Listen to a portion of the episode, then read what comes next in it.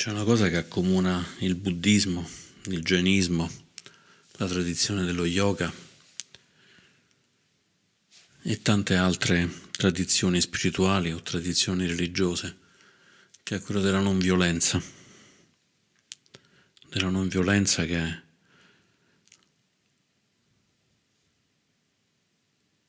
una specie di seme, una specie di seme perché appena si dice non violenza si pensa a cose molto grossolane, ma poi ci accorgiamo che molta parte dei nostri pensieri sono nutriti da violenza, da rabbia.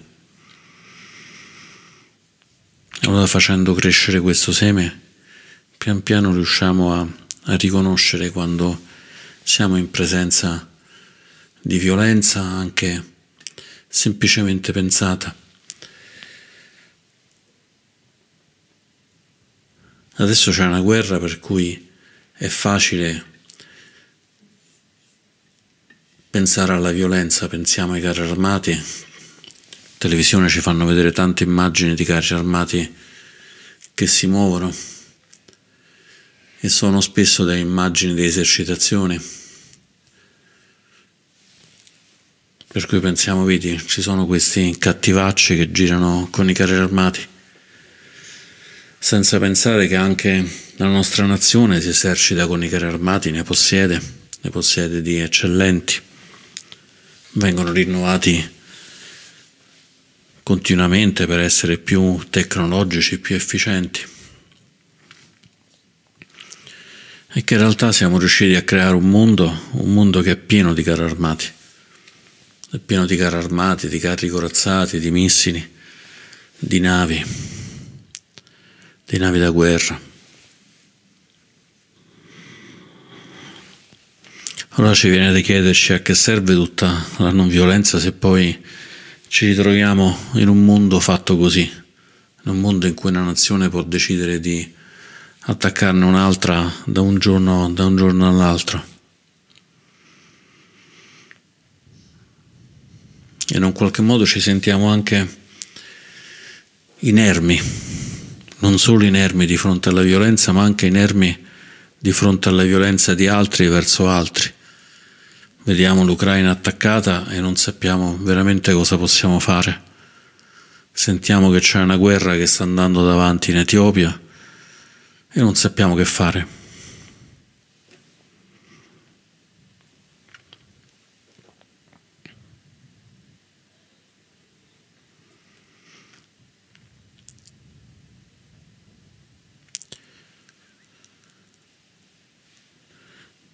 Il Buddha sosteneva che la guerra è, un,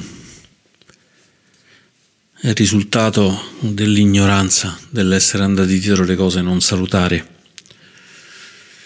Ci sono molte, molte testimonianze del Buddha che è assolutamente contrario a ogni forma di violenza e assolutamente contrario a ogni forma di guerra, anche la guerra cosiddetta difensiva. Non soltanto la guerra d'attacco, ma anche la guerra che si fa per difendersi.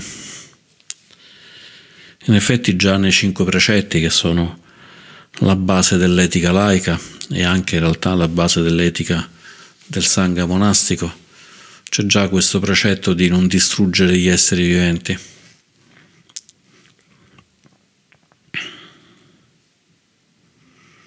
Che è forte, è molto forte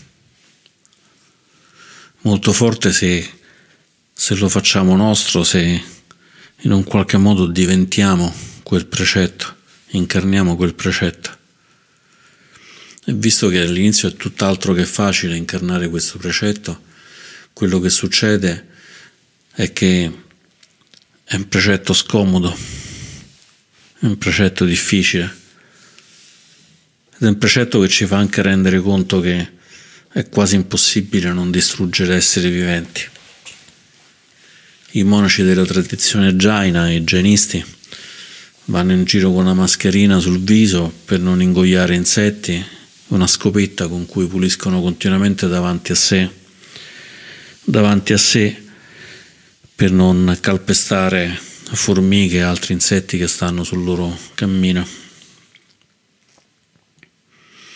E senz'altro questo riduce la possibilità di uccidere, ma già nel momento in cui prendiamo del grano, dell'acqua, nel momento in cui il grano è stato raccolto sono stati già uccisi molti, molti animali. L'acqua avrà sicuramente portato con sé tanti altri animali che saranno morti nel processo. La verità è che c'è vita e c'è morte dappertutto e che noi stessi siamo fonte di vita e di morte in quasi ogni momento in cui, in cui viviamo.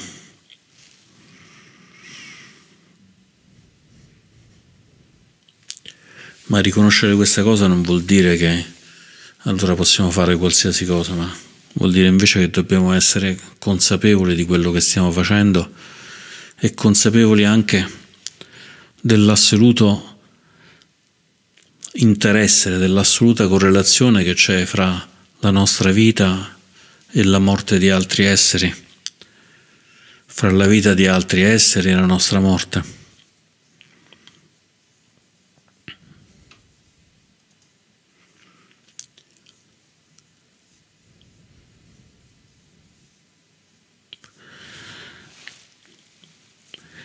Ci sono tantissimi insegnamenti su questo, su questo, tema.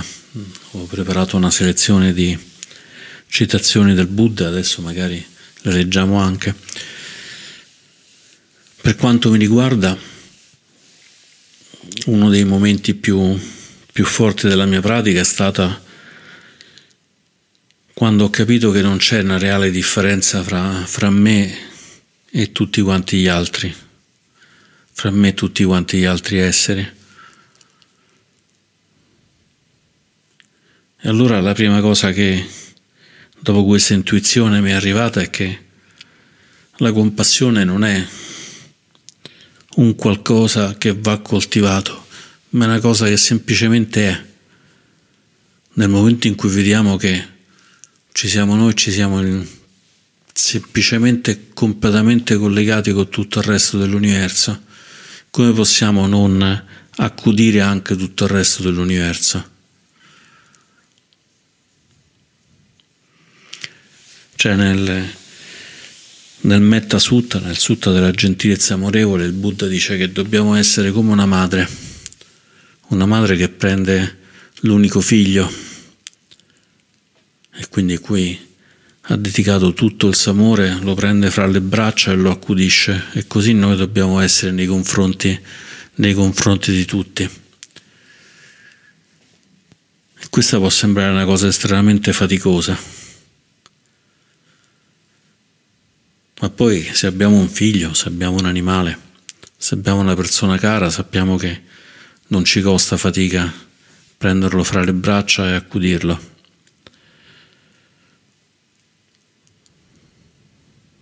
Il punto da cui scaturisce tutta quanta questa non violenza è proprio questa radicale riconoscere la mancanza di differenza. E ci sono tanti modi in cui possiamo coltivare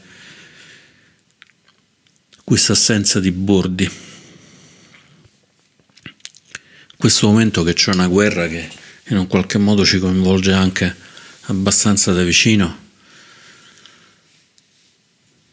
possiamo provare a osservare non soltanto le parti di chi viene attaccato, ma anche le parti di chi attacca. Un video che mi sconvolse, proprio nel termine forse più appropriato, rimasi proprio sconvolto.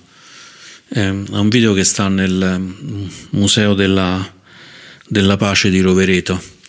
C'è un video in cui si vedono le, le scene della prima guerra mondiale, dove c'erano tutte le trincee c'erano soldati da una parte, soldati da un'altra, a un certo punto si andava tutti quanti all'assalto da una parte e dall'altra. E ci sono queste, queste immagini incredibili di, di questi soldati che chiaramente spronati dai loro ufficiali spuntano fuori da queste trincee e corrono verso queste barricate che sono fatte di fil di, fil di ferro in modo molto forte mentre che corrono ci sono questi questi colpi d'artiglieria che arrivano dall'altra parte, per cui ogni tanto si vede un gruppo di 20-30 persone, gli arriva sopra un colpo d'artiglieria, l'immagine successiva non c'è più niente. Non è che c'è 20 morti o 20 cadaveri, non c'è proprio più niente. Oppure si vedono questi poveri soldati che arrivano di corsa e rimangono tutti quanti attaccati a fil di ferro e vengono tutti quanti massacrati, massacrati dalla, da, dalle mitragliatrici del, del cosiddetto nemico. Per cui c'è una quantità di morte una quantità di terrore infinita. E non a caso questi soldati per poter andare verso l'altro, che fossero a difendere o che fossero in attacco, non cambia veramente niente. Era una cosa talmente spaventosa, talmente contro natura che dovevano essere assolutamente drogati e ubriachi. Una delle cose che si faceva era appunto drogare, che si faceva, si fa ancora, è drogare e ubriacare chi deve andare all'attacco, chi deve andare in guerra. Questo perché l'umanità non è fatta per andare a uccidere altre persone o per essere uccise da altre persone in questo modo. È una cosa talmente ripugnante all'intimo delle persone che l'unico modo è di essere avvelenati nella coscienza, di non avere più una coscienza stabile. Non a caso in tutti gli eserciti chi chi si rifiuta di andare a combattere viene addirittura ucciso da, dai propri. Quindi si dice, vabbè, se tu non vuoi non ti preoccupare, viene considerato un disertore e viene ucciso direttamente da, dal, proprio, dal proprio esercito. E questo serve proprio a impedire quello che sarebbe la cosa più naturale, che di fronte alle bombe, di fronte ai missili, di fronte alle mitragliatrici, le persone non vogliono fare altro che scappare, vogliono fare altro che andarsene via. E pensate pure all'orrore di chi uccide, di chi va in attacco e va a uccidere altre persone, di quanto questa cosa possa essere avvelenante, di quanto possa essere obbrobriosa anche ai propri occhi. Allora quello che succede è che spesso si forma una specie di corazza in cui dentro c'è l'orrore la non voglia di attaccare, la non voglia di uccidere. C'è questo fondo, questo fondo puro di non violenza, ma che fa talmente male sapere che non si sta riuscendo a conservare questo fondo che poi si può diventare cattivi, cinici.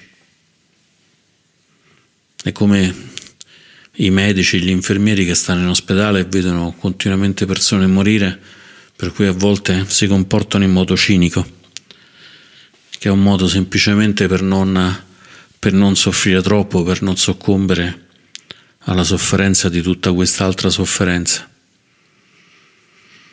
Però nel loro caso è una sofferenza di cura, di supporto, quindi almeno moralmente sono confortati nel sapere che stanno facendo una cosa salutare, mentre un soldato sì, può raccontarsi che lo sta facendo per la propria nazione, lo sta facendo per la propria gente e così via, ma in fondo insomma sa che è una cosa non salutare, non c'è bisogno che lo dica il Buddha, non c'è bisogno che lo dica Gesù o nessun altro illuminato su, sulla terra, su, sull'universo.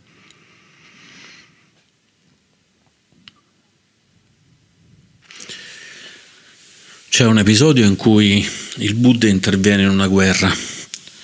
C'è un fiume che è il Rohini in cui il, mm, si stanno accapigliando due, due, famiglie. Una la famiglia, l'ex famiglia del, del Buddha e un'altra invece la, è il clan che sta esattamente davanti. C'è soltanto un fiume e in quell'anno c'era pochissima acqua per cui tutte e due le parti volevano mettere una diga che mandasse l'acqua dalla loro parte per, per far sì che le coltivazioni crescessero non andassero tutte secche. E alla fine sposta l'acqua da una parte sposta l'acqua dall'altra, finalmente arrivano i due eserciti che si confrontano uno con l'altro. Questo è un episodio abbastanza, abbastanza strano perché nel canone Pali il Buddha non è nient'altro che, che una persona, una persona chiaramente con delle qualità eh, infinite, l'oceano di compassione e così via, ma non fa cose particolarmente soprannaturali. Invece in questa, in questa storia che fa parte dei Jataka, il Buddha fa di tutto, a un certo punto si disloca perché si accorge di questa cosa da tutta un'altra parte, eh, fluttua al di sopra di tutte quante le parti, per cui immediatamente tutte e due le parti smettono di farsi guerra. Lo fanno scendere, scendere dall'alto in cui si trovava e il Buddha gli chiede questa cosa. Dice perché vi state, vi state per, per distruggere gli uni con gli altri? Loro gli dicono sì, ci stiamo per distruggere perché c'è poca acqua, quindi noi vogliamo l'acqua per noi e loro vogliono l'acqua per loro. E il Buddha gli dice quanto vale l'acqua? Loro gli dicono l'acqua vale pochissimo. E quanto vale la terra? La terra vale moltissimo. E quanto vale la vita di tutti questi, di ognuno di questi soldati? Lui rispondono: La vita di ognuno di questi soldati vale ancora di più della terra. E allora il Buddha gli dice: Allora è possibile che vi andate a uccidere, andate a uccidere queste vite preziosissime per avere dell'acqua che non vale assolutamente niente? E in quel momento le, i due clan rinsaviscono e, e provano a tornare in amicizia e a affrontare la siccità, la siccità insieme. È uno dei, dei risultati in cui il Buddha funziona. Funziona che durante un tentativo di pacificazione si, si riesca a placare. In altre occasioni il Buddha ha provato a fare da piacere ma senza risultati. Non basta semplicemente la parola di un Buddha. Io penso che se anche adesso si presentasse un Buddha, un nuovo Buddha che andasse lì di fronte agli etiopi che stanno in guerra o si mettesse fra l'Ucraina e la Russia, non so quanto, quanto riuscirebbe a convincerli. Sarebbe anche un problema di scala, un problema enorme di scala.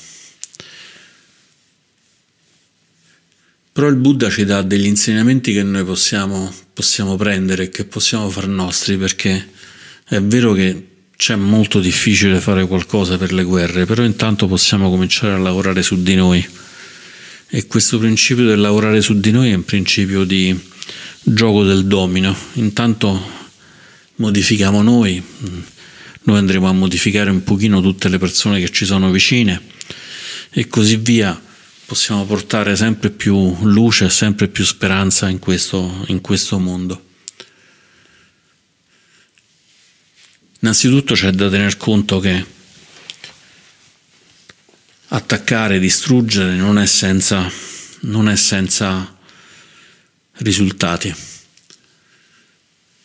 Il Buddha nel Sangama Sutta dice che questa cosa, un uomo può depredare ciò che serve per i suoi fini, ma quando altri sono depredati, colui che è depredato è depredato a sua volta.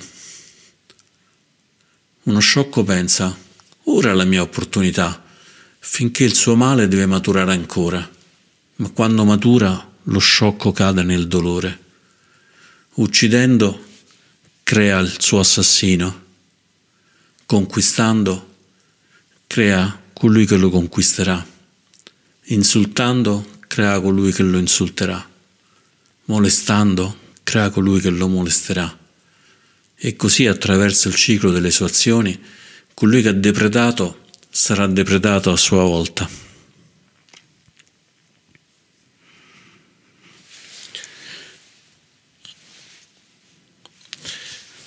Sembra un testo molto, molto moralista, ma in realtà il punto critico è questo.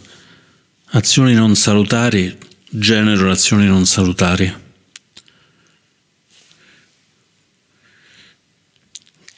Agire con un karma non salutare, agire con un karma, come talvolta viene chiamato nel canone, un karma oscuro, genera esattamente questo, questo tipo di, di ritorno ed è un meccanismo pressoché automatico, non automatico in termini temporali, perché anche il Buddha dice quando maturerà, perché per la maturazione del karma ci possono volere tempi anche molto lunghi, addirittura non limitati da questa vita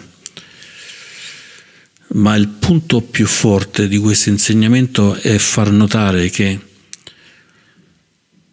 c'è una mutua creazione di vittime e carnefice. Quando ci si immedesima nel ruolo di vittima o ci si immedesima nel ruolo di carnefice, automaticamente succedono cose. proprio perché stiamo creando un mondo in cui siamo noi carnefici o stiamo creando un mondo in cui noi siamo vittime. Il Buddha dice che non dobbiamo farci limitare da creazioni della mente, dobbiamo essere liberi, completamente liberi. In un altro sutta il Buddha dice che le conseguenze delle, delle, guerre non sono mai buone per nessuna, nessuna delle, due, delle, due, parti. Il vincitore della, della guerra avrà comunque ancora più nemici e chi invece è stato sconfitto soffrirà.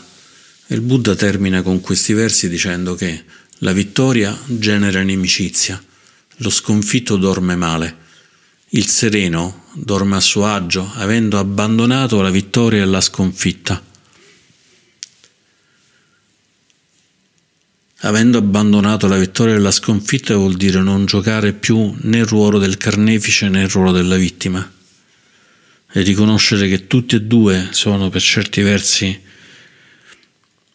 carnefici e tutti e due sono per certi versi vittime ma la parte più interessante è andare ancora oltre e riconoscere che nessuno dei due è vittima e nessuno dei due è carnefice.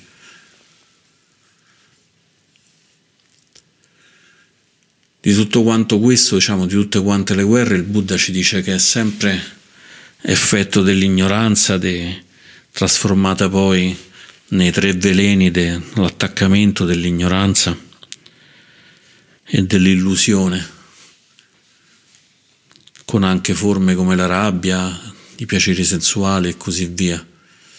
Tant'è che c'è questo, questo passo del Mada Dukkha Kanda Sutta che dice inoltre ancora mossi da Brahma, spinti da Brahma, solo per Brahma essi si precipitano, impugnando scudo e spada, cinti di faretre d'archi dai due lati dello stesso schieramento di battaglia e le frecce fischiano, le lance ondeggiano e le spade lampeggiano. Ed essi si trafiggono con frecce e con lance, si spaccano la testa con le spade, si rovesciano addosso sabbia rovente, scaraventano blocchi che schiacciano, e così si affrettano intorno alla morte o a mortale dolore. Ma ciò è miseria della brama, è il palese tronco del dolore, originato, intessuto, mantenuto da Brahma e determinato da Brahma. Sentite quanto sono forti queste parole. Il Buddha voleva assolutamente essere sicuro che chi sentisse lo sentisse qui, nel cuore, non soltanto nella mente. Il Buddha era esperto di guerra, era di casta guerriera, quindi era stato addestrato alla guerra. In tantissimi sutta fa riferimenti che sembrano guerrieri, tant'è che è stato detto che il Buddha portava violenza in sé da qualcuno che evidentemente non ha compreso bene le sue, le sue parole. Anzi, il Buddha così facendoci dà proprio lo spunto, lo spunto su cui andare a riflettere. E sentiamo quest'altra cosa per sentirci più vicini anche a chi sta attaccando, a chi soffrirà dei frutti dolorosi dell'avere in questo momento qui aggredito. Questo è un sutta piuttosto corto che si chiama Yoda Jiva. Diciamo questo e poi, se mettiamo, ce ne sono tantissime di, di, di, di cose relative alla guerra, anche perché la guerra non è un fenomeno moderno, c'è sempre stata o quantomeno c'è spesso stata. E qui dice praticamente che Yoda Jiva, il capo dei guerrieri, andò dal beato e lo salutò con riverenza e si sedette a un lato e gli chiese Signore, ho sentito dire che quando un guerriero è prode e coraggioso in battaglia, se altri lo colpiscono e lui li uccide e viene ucciso, con la dissoluzione del corpo, dopo la morte rinascerà nel regno dei Deva, degli dei periti in battaglia. Cosa ne dice il benedetto? Il Buddha non vuole rispondere, quindi si nega una, due, finché alla terza volta non è, come dire, costretto dalla consuetudine a rispondere. Il Buddha, dopo aver detto ancora non, non chiedere a me, rispose quando un guerriero è prode e coraggioso in battaglia, la sua mente è già impostata e indirizzata male dal pensiero questi esseri devono essere uccisi e distrutti, essi non devono esistere. Con la dissoluzione del corpo, dopo la morte, rinascerà nell'inferno, nell'inferno chiamato il reame di coloro uccisi in battaglia. Di fronte a questo, il capo dei guerrieri scoppiò in lacrime e il beato gli disse: Ti avevo avvertito di non farmi questa domanda. Ma Yodajiva rispose in questo modo che è veramente toccante.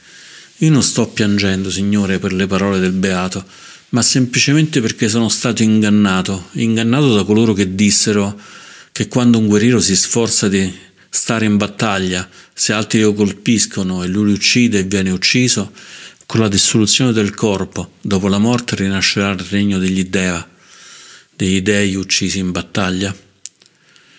E quindi è questo, il riconoscimento dell'ignoranza, il riconoscimento di aver pensato che uccidere fosse una cosa appropriata e riconoscere in quel momento a contatto con il Beato, con il Buddha, che invece è una cosa assolutamente inappropriata, assolutamente demoniaca.